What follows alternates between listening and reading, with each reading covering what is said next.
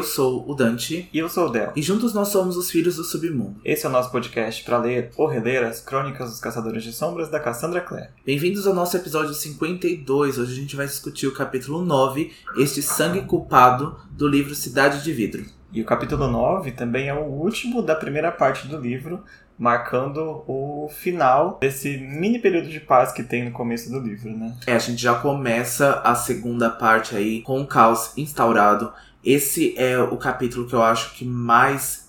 um dos mais importantes que a gente tem na saga inteira, como o Del falou. Eu me emocionei bastante durante o roteiro desse, desse episódio, né? A gente fazendo isso, vendo a forma como a Cassandra escreveu. Tá muito poético, tá muito bonito. A frase que ela colocou. O episódio tá muito lindo mesmo. E eu me emocionei em várias formas, porque eu pensei o quanto esse plano do Valentim é hediondo, o quanto é horrível, quanto é uh, uma profanação mesmo. Eu não sou uma pessoa muito religiosa, mas eu creio que foi uma profanação para os critérios dentro do, do universo, para o que estava escrito ali. Foi uma profanação que o Valentim fez e me deixou muito mal. Sim, esse capítulo, além de estar muito bem escrito, nota 10 para Cassandra aqui, o que ela faz aqui para desenvolver a, a lore do universo dela aqui é muito grande. Porque são perguntas que a gente estava sem resposta até então com relação aos poderes da Clary, com relação aos sonhos que ela tinha, com relação a, aos experimentos que a Rainha Ciri tanto fala, falou né, no livro passado. Então, tem muita coisa é, se convergindo nesse capítulo, somado a uma cena muito forte, uma cena muito emocionante. Ainda mais para quem tem é, já na bagagem é, outros, outra série de livros, né? Porque tem um personagem aqui que replica assim em outra série. E quando você vê o contexto todo da história dele, essa cena fica ainda mais triste. Mas só com o contexto que a gente tem aqui em Instrumentos Mortais já é suficiente para entender o peso do que aconteceu. Sim, é um grande peso. A gente não pode falar mais abertamente sobre isso. É muito difícil, né? Tendo o contexto de outros livros né, nas séries seguintes e até mesmo aqui dentro de Instrumentos Mortais. Mas a gente vai ficar então no que acontece com esse capítulo que já é o suficientemente pesado aí para a história e para os personagens, né? Como que o Jace e a Clary, e principalmente o Jace fica depois dessas informações sobre o que eles veem nesse capítulo. Mas antes de começar, vamos lembrar vocês para seguir a gente nas nossas redes sociais, nosso Instagram arroba Filhos do Submundo e nosso Twitter arroba Filhos Submundo. Não esqueçam também que a gente tem um grupo no Facebook e um servidor no Discord para discutir é, com mais intimidade o, o podcast e os livros em geral, para vocês falarem mais pessoalmente com a gente. E hoje a gente tem uma mensagem de fogo que, na verdade, foi uma review que a W Amandita deixou pra gente lá na Apple Podcasts. Isso, a W Amandita falou então, obrigada Dante Del, estou apaixonada pelo trabalho que vocês estão fazendo, muito sucesso vem por aí. A gente ficou muito agradecido, a gente ficou, né, a gente sempre tá pedindo classificações lá na Apple Podcast, a gente tá sempre pedindo essas estrelinhas de vocês, porque ajuda bastante a nossa saúde do nosso projeto, e a gente ficou muito feliz com a mensagem da Amanda. A gente agradece muito pela preferência, a gente agradece muito pelo carinho e pode ter certeza que muitas temporadas vêm por aí. Com certeza. E lembrando que o Spotify agora também tem um sistema de classificação, também com estrelinhas. Você pode dar até 5 estrelas pra gente. Se você fizer isso lá no Spotify, a gente agradece muito, muito, muito, muito, porque ajuda a gente a subir nas pesquisas do Spotify. E também vou aproveitar para agradecer a, a Costa, que lá no Instagram marcou a gente no histórias de indicação de podcasts literários. Eu fiquei muito feliz de ter sido marcado ali no meio de outros grandes podcasts também que eu sou muito fã, adoro ouvir, uh, tipo Rodor Cavalo, sabe? A Tumba do Balin, que eu já ouvi algumas vezes também. Fiquei muito feliz, muito obrigado, Agi, por lembrar da gente nessa indicação. Obrigado, Agi, por né, ser aí no nosso podcast, ter confortado você e você gostar do nosso podcast, colocar a gente aí no meio de tantos podcasts bons que tem por aí. Então façam como a Gi e a Mandita e também deixem as suas mensagens para a gente poder ler aqui no começo dos nossos episódios. É, e também indiquem para outros fãs de Cassandra Clare por aí. Fala, eu estou ouvindo um podcast muito bom, é muito bom para ouvir lavando louça, pegando metrô, pegando ônibus, trabalhando. Tem todas as utilidades do filme do submundo. Bom, mas vamos lá para a sinopse do episódio de hoje, então, que tem muita coisa para discutir ainda. Vamos lá. Jace e Clary descobrem um porão secreto na mansão Wayland e lhe é revelado uma peça-chave do plano de Valentim. Após uma nova descoberta chocante, o caos se instaura na propriedade Wayland e eles são obrigados a fugir. Sobre a luz dessa nova informação, Jace se vê obrigado a repensar sobre os seus sentimentos por Clary. Se vocês lembrarem do episódio passado, a gente tinha terminado com a Clary e o Jace descobrindo uma entrada secreta na biblioteca da mansão Wayland. E é nela que a gente começa o capítulo de hoje, que eles vão descendo né, as escadarias do que aparenta ser uma espécie de adega, ou que já foi uma adega, né, mas agora é basicamente um local de tortura do Valentim. É, eles encontram o chão rabiscado, cheio de símbolos e pentagramas e ossos de uma variedades de tipos, sejam humanos ou animais, ou até alguns não identificados por eles. E quando o Jace ilumina a sala com a pedra iluminada dele, ele consegue enxergar num dos cantos uma figura que aparenta estar coberta por algum tipo de tecido. Parece uma figura é, agachada num dos cantos da sala. O Jace então vai retirar esse lençol e, para surpresa dele e da Clary, eles vão ver um homem de cabelos loiros acorrentado no chão. Os braços e as pernas dele tá bastante magros e a, a pele está toda marcada por cicatrizes de tortura, e os seus olhos estão arrancados, e a Claire percebe que havia asas saindo da, das costas do homem. E para eles que nunca tinha visto um anjo antes, a visão era ainda mais aterrorizante. E eu queria pontuar aqui como eu gosto da forma que a Cassandra descreve essa figura angelical aqui nesse capítulo. Na verdade, todos os, os anjos que ela descreve no livro, eu gosto muito, muito mesmo, porque eu super respeito um autor ou uma autora que consegue descrever um ser imortal, um ser meio etéreo, esses seres inalcançáveis dessa forma que deixa é, para nós leitores também a importância e o impacto que eles causam no mundo, né? Eu não vejo ela dando esse mesmo tratamento em alguns dos demônios maiores, por exemplo, apesar deles serem basicamente o mesmo tipo de criatura, só que né, em lados opostos da guerra. Só que os anjos eles estão muito, muito bem retratados. Eles são lindos, mas são aterrorizantes, e são misteriosos, e são incompreensíveis nos seus motivos, nas suas ações. Eu acho que isso, para mim, faz muito sentido a forma que eu imaginaria é, um anjo caso eu fosse encontrar um.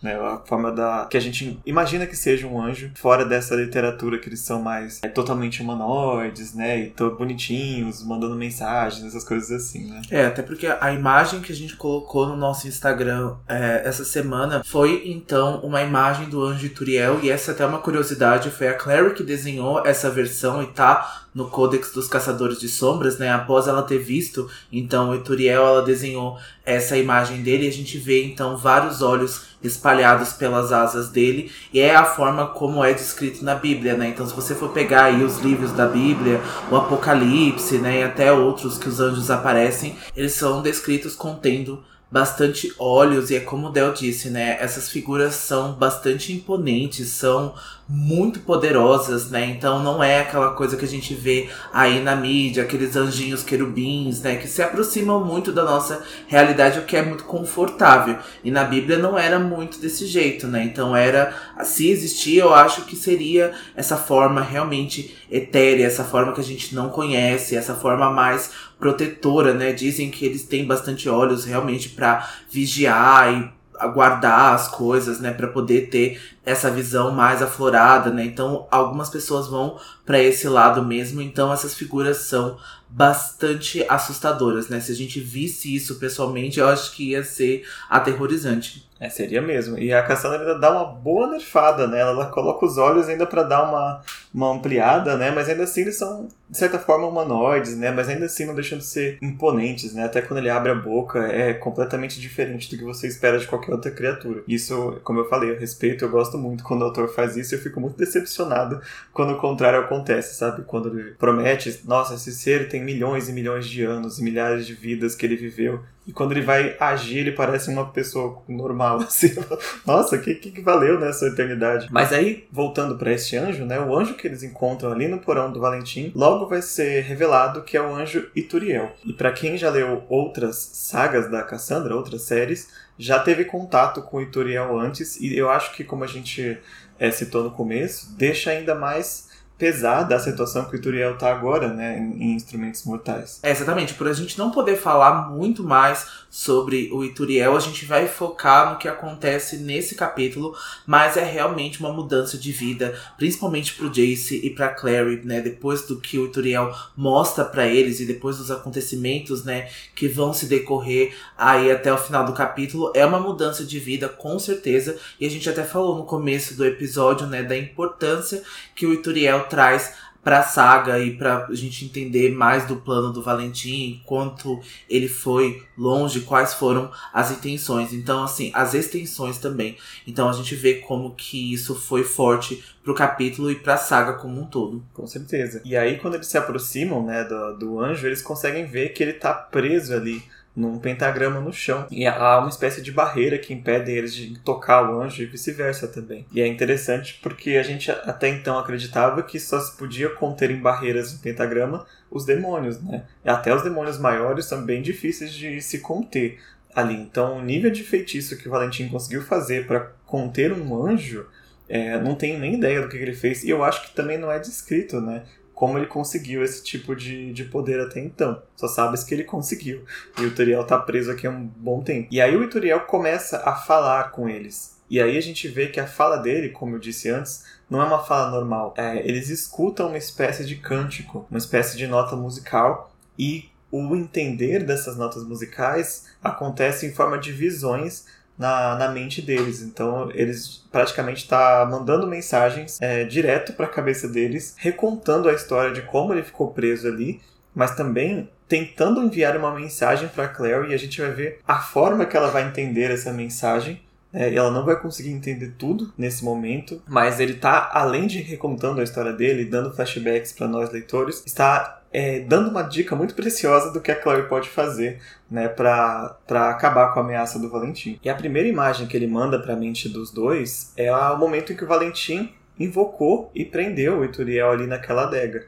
É, ela, ela, consegue enxergar o Valentim muito mais jovem do que ela lembra dele agora. E este local que eles estão agora não tinha as marcas todas que ele já fez durante todo esse período. A gente consegue posicionar essa invocação aqui em torno dos anos 90, finalzinho dos anos 80, né? 88, 89, que é um pouco antes da primeira gravidez da Jocelyn, que ele faz essa invocação e é até descrito de forma bem forte até que o, o Ituriel aparece como um pássaro que tomou um tiro. Né? Ele já está bem enfraquecido da forma que ele foi invocado. Talvez seja até essa a causa dele conseguir ficar preso em primeiro lugar, né? Ele já foi enfraquecido de alguma forma. A cena seguinte que o anjo mostra é uma cena da Jocelyn, agora já grávida do Jonathan, e ela tá conversando com o Valentim, e o Valentim tá reclamando para ela das questões da clave, é, da política da clave, né? E a Jocelyn tá tentando é, convencer ele a não falar de política, pelo menos nesse momento, né, que eles estavam juntos ali. Só que o anjo, para mim, escolheu uma fala muito precisa do Valentim agora. O Valentim está dizendo que a assinatura dos acordos é um dos maiores erros da clave porque vai fazer com que os caçadores e os submundanos fiquem de certa forma acorrentados ou ligados um ao outro, né, eternamente que é uma coisa que ele despreza muito. E o Ituriel escolhe justamente essa frase do Valentim para mim, porque é a mensagem que ele quer passar, né? E logo a gente vai descobrir o que isso significa.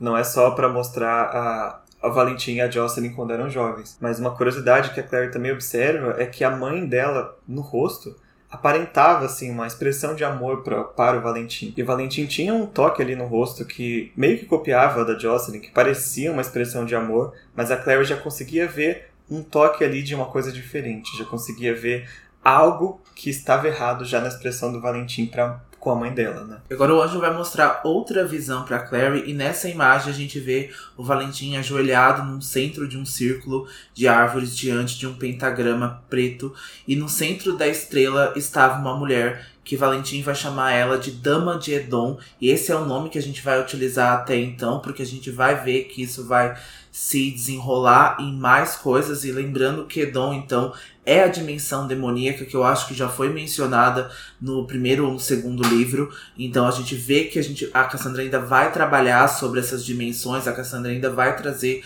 mais sobre esse assunto e é muito interessante. Mas por enquanto a gente só vai ficar com esse nome aí, a Dama de Edom. E apesar de bela, os olhos dela eram buracos negros e ocos, do quais saíam tentáculos. E ela vai cortar então a palma, enchendo um cálice com sangue para o Valentim, e ela dizia que a criança nascida com este sangue terá mais poder que os demônios maiores do abismo entre os mundos, e terá mais poder Asmodei e o Shedim das tempestades, que são conhecidos como os jeans que a gente vê muito na literatura e na cultura do Oriente Médio. E eles são filhos do demônio maior Asmodeus. E se treinada adequadamente, essa criança será implacável. A mulher também vai alertar que a criança queimará a própria humanidade como o veneno queima a vida que há no sangue. E o Valentim então agradece essa dama de Edom. E essa cena, é o bonito dessa cena, apesar de ser muito macabra, é que ela meio que ecoa como um reflexo da cena do Raziel com o Jonathan Caçador de Sombras, né? Também aparece, vem essa criatura, excede o sangue num cálice e fala: agora você vai criar, né, a, a, os, os, meus filhos, digamos assim. É bem, é bem macabro, mas é, acho que ecoa muito, né, essa cena. E é importante a posição dela aqui na história, porque ela vai introduzir este personagem, né, essa dama de Edom, que vai ter ter um papel muito, muito fundamental, principalmente no próximo livro. Ela também faz muitas coisas em outros momentos da série, mas no próximo livro acho que é um dos maiores, né, da, da maior presença dela. E a gente vai discutir em detalhes ela quando o próprio livro revelar quem ela é. Por enquanto fica com Dama de Edom, mas quem já leu os outros livros sabe de quem a gente está falando, né? Sim, a gente é bem legal Del ter falado isso, porque eu acho que o Valentim tem esse complexo realmente de criador, então de se assemelhar aí a Raziel, porque ele mesmo é, tá criando né, as versões do que ele acredita, né? Então do que ele precisa.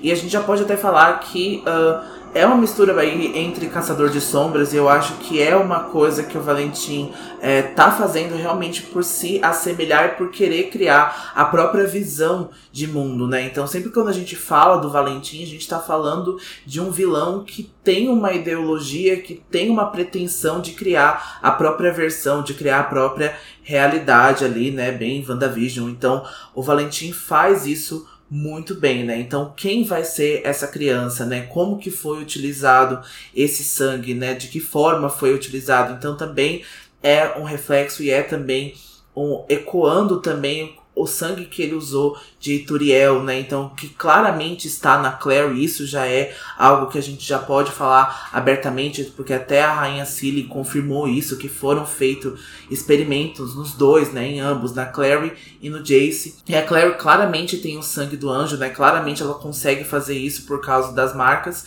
E será que então o Jace tá com esse sangue, né? Será que o Jace é o que é por sangue de demônio? Então, o Jace até próprio vai se questionar isso e é um questionamento muito interessante, né? É um questionamento até que a gente pode levar para as coisas e pensar se a gente nasce maldoso, se a gente tem uma intenção maldosa, ou se foram coisas, experimentos, ou se foram coisas que foram feitas com Jace que fez ele ser quem ele é. E é justamente sobre isso que se trata a próxima cena que o anjo vai mostrar para os dois. Porque agora a gente vai ver a Jocelyn, que já não estava mais grávida, num período pós o nascimento do Jonathan, e ela está conversando com o Ragnar Fell, como a gente descobriu há uns capítulos atrás, que ela tinha essa amizade com o Ragnar Fell, e ela está contando pro Ragnar que ela leu o diário do Valentim e no diário ela viu as descrições das experiências que o Valentim tinha feito com o Jonathan, né? No caso, transformando ele em uma espécie de monstro. Ela até diz com essas palavras, né? Transformou meu filho em um monstro eu não posso mais ficar com ele. E se vocês lembrarem, é justamente essa justificativa que o Valentim dá para Clary lá no navio, né? Ele fala: "A sua mãe me deixou porque eu transformei o filho dela em um monstro e ela não queria que a, a filha, né, a segunda filha, fosse transformada também. Então isso já confirma é, que a Jocelyn não estava de forma nenhuma louca da cabeça quando ela alegou isso. Ela tem provas porque ela viu. Exatamente, ela tem provas e a gente também pode falar um pouquinho mais sobre isso, a gente pode falar abertamente que a Jocelyn recusou um pouco o Jonathan, né? Essa maternidade ali. Ela recusou, ela não sabia o que estava acontecendo, ela até se achou uma péssima mãe, porque ela sabia que havia algo de errado com o bebê dela, né? Ela tinha na intenção dela, já sabia de alguma forma da cabeça dela que havia algo de muito errado com o Jonathan e o Valentim se precaveu ali, né? Até de uma outra forma que a gente só vai poder falar, acho que mais tarde a gente não vai poder falar nesse capítulo, mas o Valentim tentou reverter a situação, ele tentou manipular a Jocelyn ali com alguma coisa que ele achava que daria certo para ela não recusar tanto assim o Jonathan. É, acabou que funcionou. A gente não tem ideia do que foi esse período de pelo menos um ano entre o nascimento do Jonathan e a fuga dela e o nascimento da Clary. mas que o Valentim conseguiu ainda fazer algumas coisas por baixo do nariz da Jocelyn sem que ela percebesse né, mesmo com ela desconfiada dele. E o contrário também aconteceu, porque a Jocelyn também tramou contra o Valentim nesse período, sem que o Valentim percebesse. Então é um período muito turbulento é, para Jocelyn, principalmente para ela, porque ela estava em perigo e ela estava grávida nesse período da Clary. É bem complicado, assim, é um período que eu gostaria de ter visto é, retratado pra gente ver com detalhes do que aconteceu, né? Mas a gente tem uma grande noção já, principalmente por causa dessas visões que a gente está tendo nesse capítulo. Tanto que uma das próximas cenas que o anjo vai mostrar, é, tem outra aqui no meio, mas ele vai mostrar também o momento que a Jocelyn esconde o livro Branco Perdido lá na biblioteca da mansão Wayland. E a única descrição maior que a gente não tinha antes é que foi em alguma festa, é descrito que estava um barulho de festa do lado de fora, que ela conseguiu escapar para dentro da biblioteca e escondeu, esconder o livro ali a pedido do Ragnar, né? Que para ele se você esconder na biblioteca do vizinho, talvez o Valentim nunca encontre. Mal ele sabia que o Valentim já tinha um esconderijo dentro da biblioteca onde estava o Anjo Turiel, né? Só que pelo que a gente acredita, o Valentim nunca descobriu onde o livro estava, senão ele não estaria ali onde a Claire encontrou agora, né? E outra cena importante que o Turiel vai mostrar é um momento que o Valentim retorna para o porão e começa a ameaçar o próprio Ituriel para revelar informações que depois a gente vai descobrir que era a localização do, do espelho mortal e mais algumas informações, inclusive sobre a criação dos caçadores de sombras, que quando ele vai mostrar um segundo flashback e a gente vai ver o Valentim falando, é, ele queria informações que os anjos teriam e que ele nunca conseguiu encontrar. Mas como o Ituriel nunca cedeu nenhuma dessas informações, ele passa a torturar cada vez mais o Ituriel, até que ele tem a ideia de utilizar também o sangue do Ituriel. Acredito que ele viu como funcionou a, o sangue da Dama de Edom e ele resolveu ali falar, vou usar o sangue do anjo também e ver o que acontece nos meus experimentos. Né? E aí, gente, como o Del falou, a gente vai ver uma outra visão e após essa visão, o porão reaparece e a gente vê o Valentim agora mais velho. A gente estava discutindo aqui antes de começar o episódio, que eu acho que foi no momento que o Valentim pulou no espelho de Rainwick, né? Que ele pulou nesse portal. Então a gente vê que o Valentim vai pra mansão Wayland e ele vai de novo lá confrontar e ameaçar o Ituriel. E ele queria que o Ituriel contasse por que o Raziel havia criado os Caçadores de Sombras, mas sem dar os poderes que foram cedidos às criaturas do submundo, como resistência, velocidade e força, e como isso era injusto que eles não compartilhassem os poderes com os inimigos que eles possuíam, né? Então ele, o Valentim acha que isso eles estão perdendo, que é injusto, que de alguma forma não é equilibrado, que eles perdem muito de força, né? Eles perdem muito de resistências, que eles têm que colocar então as tatuagens, que eles têm que colocar as marcas para poderem ter aí um pouquinho desses poderes e esses poderes também não resultam aí tanto resistência assim, então tem até uh, um período, né, que dura. Então o Valentim tá se confrontando e tá confrontando o Ituriel sobre isso. E outra coisa que ele vai revelar pro anjo é que ele já possuía o cálice mortal e que agora ele estava em busca da espada. E aí eu acho que cria melhor a nossa teoria de que foi ali no momento que ele pula no final de Cidade dos Ossos, antes de começar Cidade das Cinzas, porque é Cidade das Cinzas que ele recupera a espada. E ele tenta convencer o anjo a revelar a localização do espelho mortal em troca de finalmente deixar deixá-lo morrer. Então a gente já falou isso também no começo lá do nosso dessa temporada de Cidade de Vidro, né? Que os caçadores de sombras não têm a localização e eles sabem muito pouco sobre a história do espelho mortal, né? Quem sabe mais sobre isso são as fadas, mas as fadas guardam esse segredo aí há anos, né, há milênios, e elas não revelariam assim tão facilmente. É, a gente vai ter é, mais daqui a uns 4 ou 5 capítulos um personagem que vai conseguir deduzir onde o espelho tá, mas por enquanto ninguém sabe mesmo. E é, é triste a gente perceber aqui como o Ituriel tá nesse porão há muito tempo, né? Pelo menos 17 ou 18 anos, que é o tempo da, de vida do, do Jonathan, né? De quando o Jonathan nasceu. É muito tempo que ele tá ali e a gente não sabe como é a fisiologia do anjo, né? Mas ele deve estar tá sem comer, sem ver a luz do sol e sem estar tá no local dele, que possivelmente é o paraíso, né? É o céu. Ele tá preso nesse reino terreno, nesse corpo, há muito tempo sendo torturado. É muito é muito triste é, essa toda essa, essa questão em volta do Ituriel, né? A ponto do Ituriel é, desejar a própria morte para poder ser liberto né, desse cativeiro que ele está. E também revela um ponto muito importante da psicologia do Valentim, que é essa parte também de inveja, né, por trás do ódio que ele sente, quase uma repressão assim, de ter inveja dos submundanos pelos poderes, as capacidades que eles têm e que os caçadores de sombras não têm. Então, para ele, como que eu sou a, a, polícia, como que eu sou superior, como que eu sou enviado por, por Deus e pelos anjos,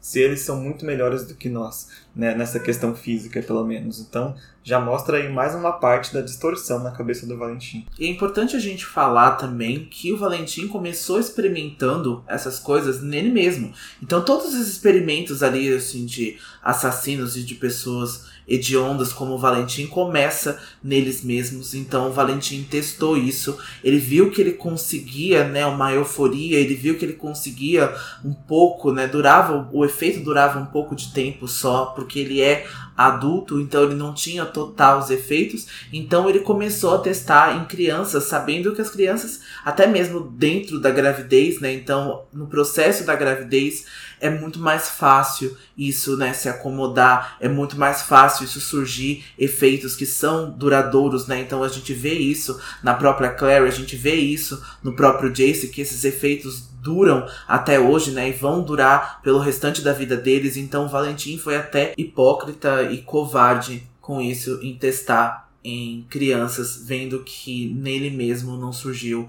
o efeito que ele pretendia. E a gente já viu em Cidade dos Ossos, lá quando o Rod ainda estava explicando quem era o Valentim, que ele não ia se importar de usar o cálice mortal em crianças humanas, mundanas, para conseguir o que ele queria, mesmo que morresse grande parte. Então, ele já não tem essa trava assim de matar a criança, para ele não é problema nenhum.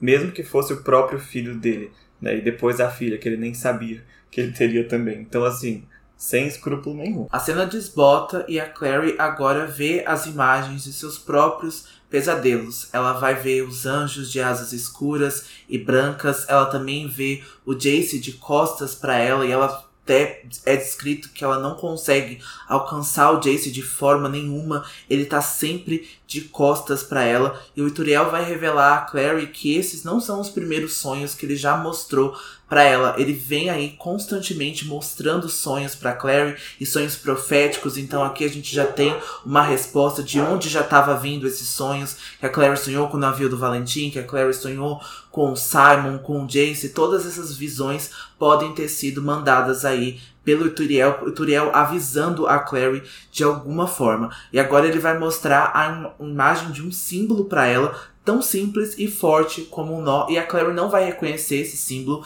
não está no livro Grey, não está em nenhum lugar que a Clary tenha visto esse símbolo. A Clary não vai saber, a gente vai ficar sem saber o que é esse símbolo também até o final do livro. Então a gente só mencionou porque foi mostrado pelo Ituriel. E agora todas as visões terminam junto com o canto do anjo e ele está de volta no tempo presente. É, e isso explica pra gente uma coisa que ficou em dúvida quando a gente leu o capítulo do Destemor. Né? Não do Destemor, mas quando ela tem um sonho que a mãe dela aparece na praia e faz o símbolo de Destemor no braço, fica muito mais claro o que aconteceu quando a gente sabe que é o Ituriel que mandou aquela imagem, né? Então o Ituriel mandou a runa para ela de presente, a runa do Destemor, quando ela mais precisou, e agora ele tá mandando outra, né? Não foi necessariamente a Jocelyn ou coisa assim, ele pode até ter usado a alma da Jocelyn, nunca vamos entender como que funcionam os sonhos, né? Mas saber que tem dedo de anjo ali deixa muito mais claro que, que aconteceu naquele momento, né? E quando acabam todas essas visões, tanto a Clary quanto o Jace, eles mal conseguem falar, e na verdade eles nem precisam mais falar, porque eles entendem exatamente a situação que está acontecendo ali. É, da, da prisão do anjo, do tempo que ele está é, acorrentado ali. E o Jace até olha assim o anjo no, onde estariam os olhos dele, e dá para ver nas expressões do Jace que ele entendeu o que, que ele tem que fazer. E ele aponta para Clary também o que eles precisam fazer. Então a Clary começa, ela pega a estela do Jace emprestada, porque ela perdeu a dela lá no navio, que era da mãe dela, e ela começa a reescrever os símbolos que estavam no chão, transformando as palavras de prisão e de acorrentamento em palavras de libertação, para poder tirar a barreira em volta do anjo. Já o Jace, ele vai pegar uma lâmina serafim, ele vai colocar o poder do próprio Turiel na lâmina serafim, né, invocando o nome dele, e vai entregar para o anjo para que ele possa se libertar dali de onde ele está. Né? E a única forma dele se libertar e voltar para o mundo dele seria morrendo. Né? E aqui é um morrendo entre muitas aspas, porque ele não vai de fato perder a vida, né? mas ele vai poder voltar para o reino de origem dele. Isso se assemelha muito, como eu falei, ao que acontece com os demônios, né? Eles são, se a gente entende que demônios podem ser anjos caídos e vice-versa, a lógica de funcionamento deles é a mesma, né? Então eles entendem que é isso que eles precisam fazer, é libertar o anjo de todas as formas possíveis, tanto fisicamente quanto até psicologicamente agora, né? Para que ele possa retornar para o local dele de origem. Então o Ituriel recebe essa lâmina e ele próprio é, acerta o local onde seria o coração dele e começa a explodir em chamas brancas. É, a Clary até compara a cena com aquelas pinturas medievais que tinham os santos é, em sofrimento, né? bem, bem profundo, bem forte, a cena que ela enxerga. É uma cena muito poderosa, muito forte mesmo. Eu me emocionei em vários momentos, acho que eu já falei isso durante esse episódio, dessa forma como o Ituriel estava preso e como que ele foi libertado agora, né? Então tem muitas questões que a gente, a gente ainda quer falar sobre o Ituriel. Não foi a última vez que ele apareceu, eu acho que a gente pode deixar Assim que o Ituriel irá retornar para instrumentos mortais, né, ali de outros jeitos, né? A Cassandra vai achar um jeitinho de encaixar aí a presença do Ituriel novamente que condiz muito com a série, muito do que eles precisam. Mas aí voltando então pro nosso capítulo, então sem poder mais assistir, a Clary vira o rosto, abraça o Jace e o chão então começa a se mover e a mansão Wayland começa a tremer. E o anjo então num pilar de fumaça e é quando a Clary observa novamente as runas que estão no chão, ela consegue ler que a casa e o anjo estão ligados e que a morte dele causará também a destruição da casa. Eles correm então para fora o mais rápido possível, né, o mais rápido que eles podem. Eles acabam desviando ali das mobílias que estão desabando, até o Jace quebrar uma janela da biblioteca e com uma cadeira e atirar a Clary para fora, né? Ele não se atira junto com ela, ele atira primeiro ela, depois ele pula. a melhor cena, ele pegando ela no colo assim, jogando pra fora que nem um, um saco. Pokémon, né? E assim ela desce rolando pelo barranco, tropeçando, todo desajeitado. E o Jace pula em seguida, mas ele cai assim que nem um gato, sabe? Ele cai em pé. Só que eles têm pouco tempo, porque eles já pulam em cima dela para protegê-la com o corpo, porque a mansão Wayland explode, se destrói, chove mobília, chove vidro, chove pedra.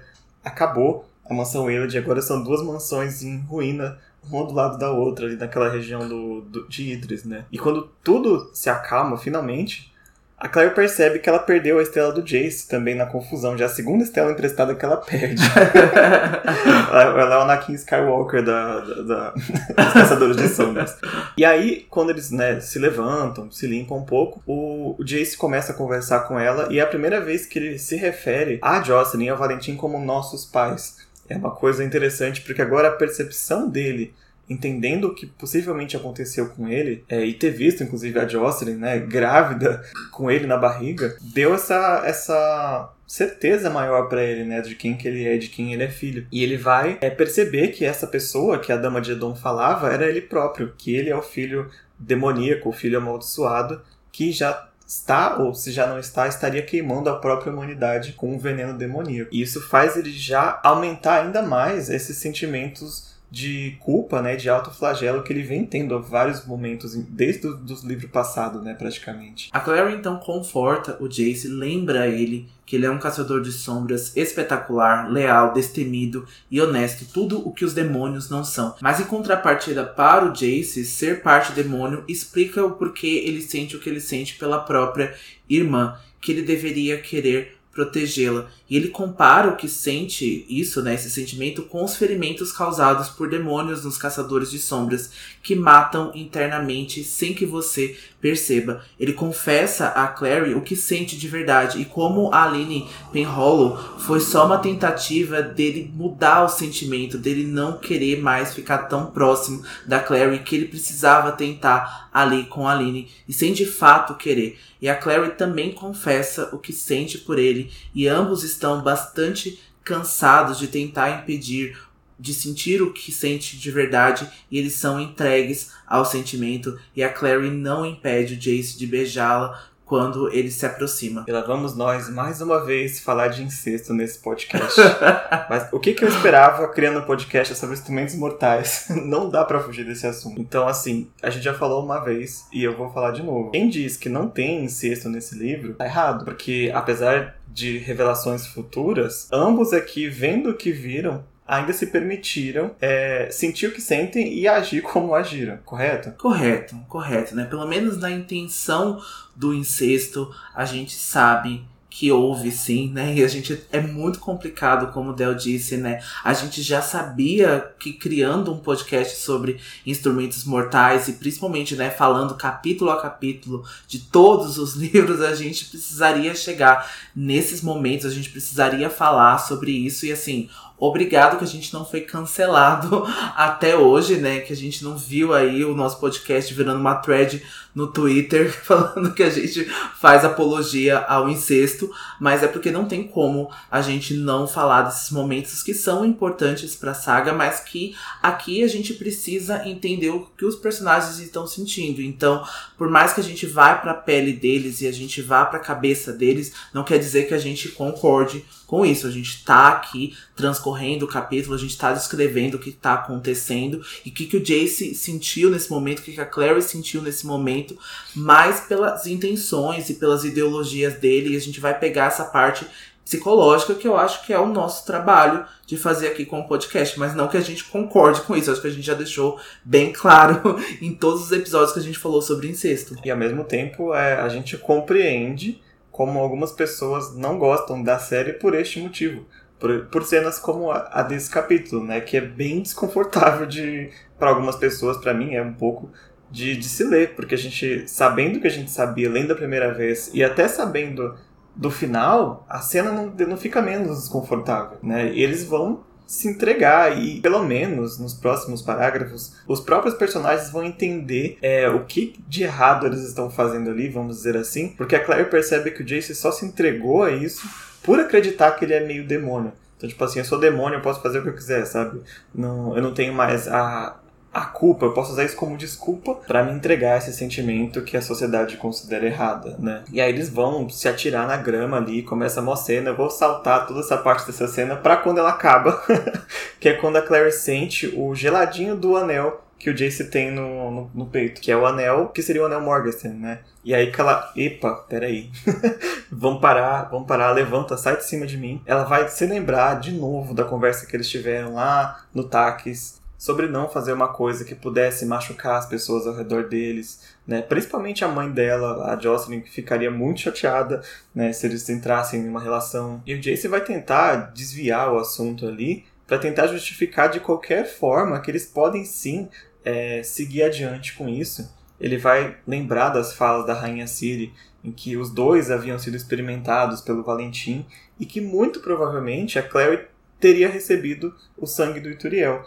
Né, eles deduzem por todas as visões que se o Jace recebeu o sangue da Dama de Edom, a Clary recebeu o sangue de Turiel, e por isso ela teria sangue de anjo. A Clary vai falar, não, mas como que eu sou um anjo, sabe? Eu cometo erros, eu, eu peco, eu não posso ser um anjo, mas percebam que é a mesma lógica que ela usa pro Jace, né? Como você é um demônio? É... Você não é um demônio, porque você faz atos bons também, então não justifica ter o sangue e você ser uma pessoa boa, uma pessoa ruim. Mas ele diz isso porque ela sendo um anjo, meio que entraria num equilíbrio ali, né? E o, os demônios poderiam amar os anjos como Lúcifer amou a Deus. Que desculpa esfarrapada disso? Não tem nada a ver isso.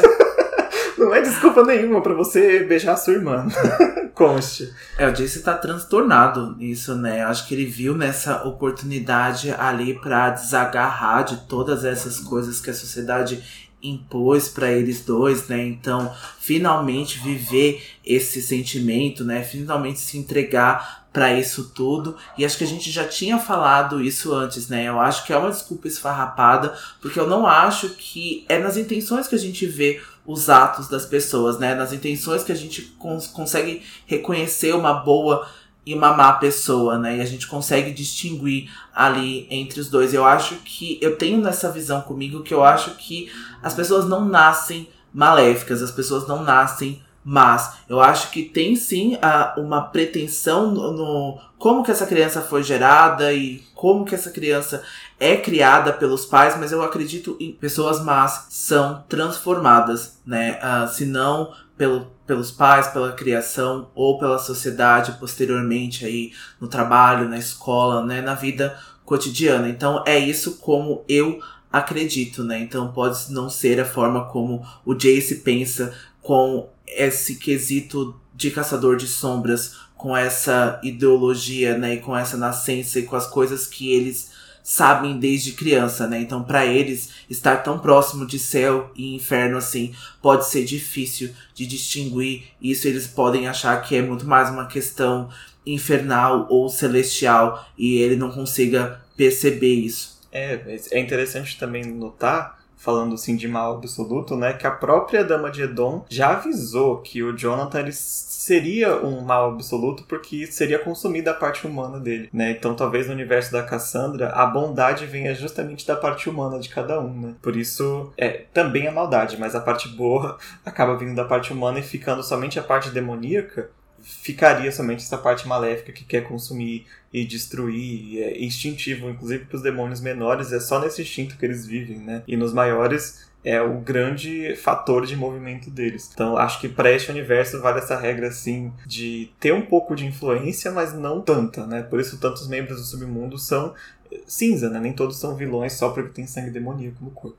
Exatamente, e a gente precisa pensar sobre isso, né? Que às vezes quando o sangue é transformado desse jeito, né, em algo demoníaco, a gente perca uh, justamente o que nos faz humano, né? Que é a empatia, que é então a percepção de se colocar no lugar um do outro. A gente pode então pensar ou transformar um jeito diferente de encarar a vida, de encarar a morte, de encarar os limites. Então o Valentim não ligou, né? Ele não prestou atenção no que a dama de Edom estava dizendo para ele, né? Porque eu acho que o Valentim pensa ainda na humanidade. A gente até falou no capítulo passado que o Valentim conquistaria se ele ficasse vivo, né? Se ele ficar vivo depois desse final desse livro, que ele iria conquistar outros reinos, que ele iria partir para o mundo mundano, mas a gente percebe que ele ainda tende a vir para esse lado humano, ainda tende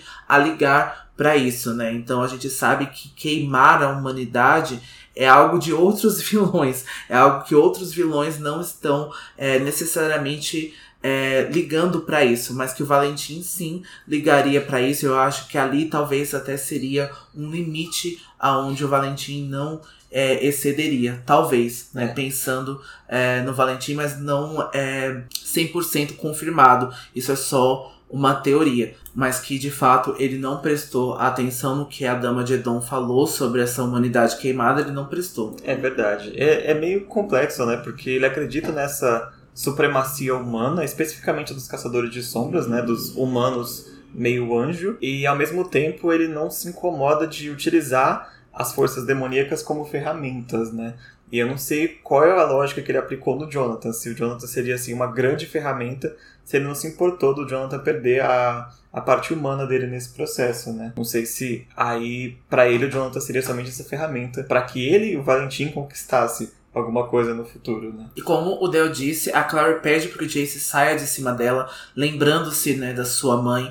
Ela também percebe que o Jace só tá se permitindo a ter esses sentimentos por pensar ser um demônio e não um humano. E ele estaria encontrando mais um motivo para se odiar ao ficar com ela. Então a Clary sabe que o Jace é desse jeito, que ele se culparia ali, que ele se torturaria desta forma. E ela pede então para que ele prove dizendo que não é um monstro e que quereria ela mesmo se não tivesse o sangue de demônio. O Jace vai ficar furioso, ele sai de cima dela, ele tirou a camisa, né, quando eles dois estavam se agarrando ali, ele veste novamente e ao se recuperarem, o Jace desvia o assunto para sua estela perdida e como eles agora precisarão andar de volta para Alicante, já que a Clary não pode mais abrir outro portal porque a Estela ficou perdida lá na mansão Wayland. Então são cinco horas aí que eles vão ter que viajar nessas condições, né? Sem nenhum olhar para a cara do outro direito. É, e é triste pensar que essas cinco horas vão ser muito valiosas, é um tempo muito valioso que eles estão perdendo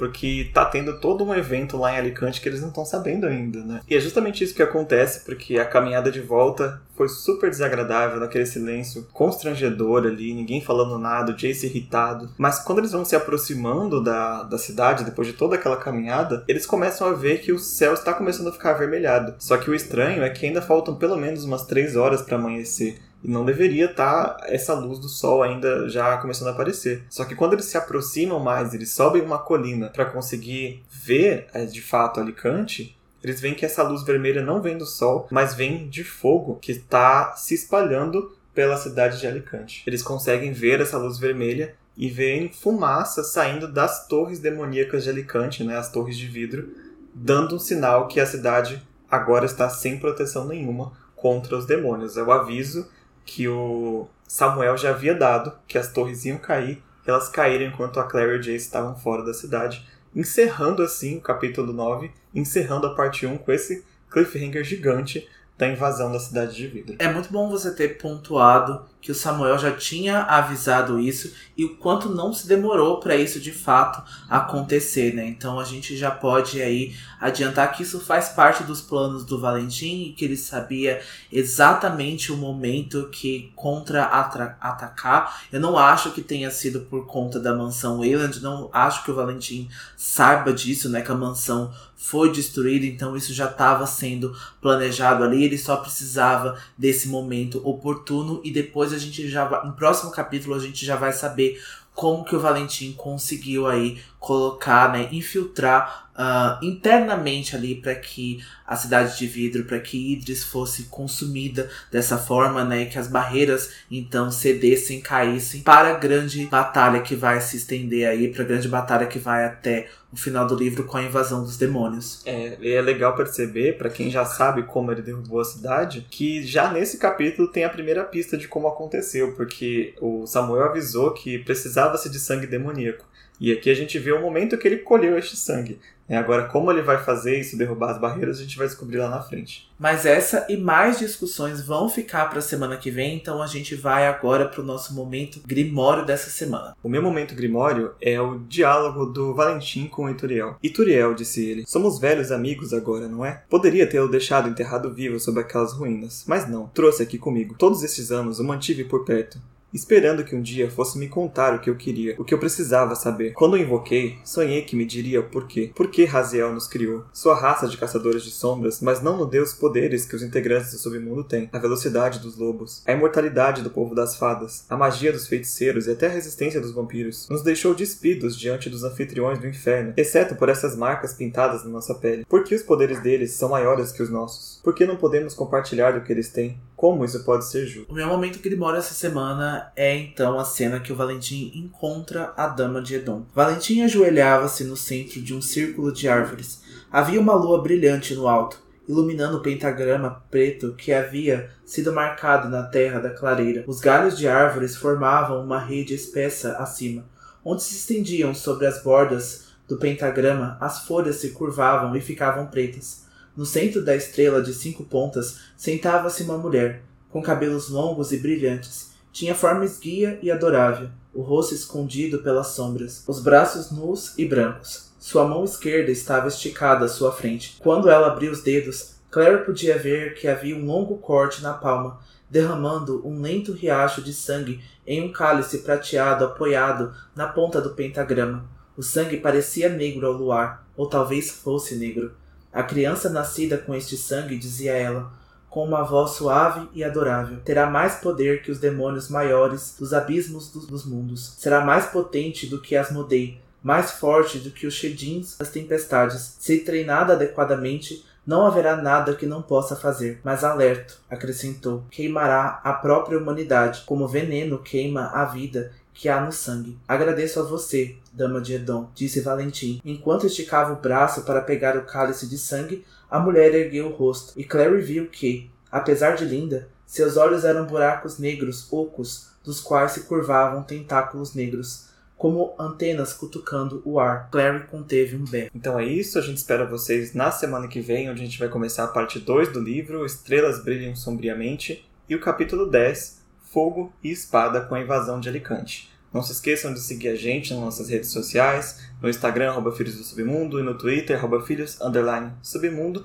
e nos nossos grupos no Facebook e no Discord. E também agora é possível dar classificação tanto na Apple Podcast quanto no Spotify, e isso ajuda bastante o nosso projeto, então não deixem de dar a classificação de vocês. Se quiserem revisar também o nosso podcast, os nossos episódios, também é possível lá dentro de uns cards da Apple Podcast você deixar a sua reviewzinha, assim como fez a Amandita. Então, como o Del disse, a gente se vê na semana que vem com o começo da parte 2, que a gente tá bem ansioso e a gente tá preparando aí mais algumas surpresas para vocês. Até lá, não se esqueçam, todas, todas as histórias, histórias são verdadeiras. verdadeiras. Tchau. Até semana que vem.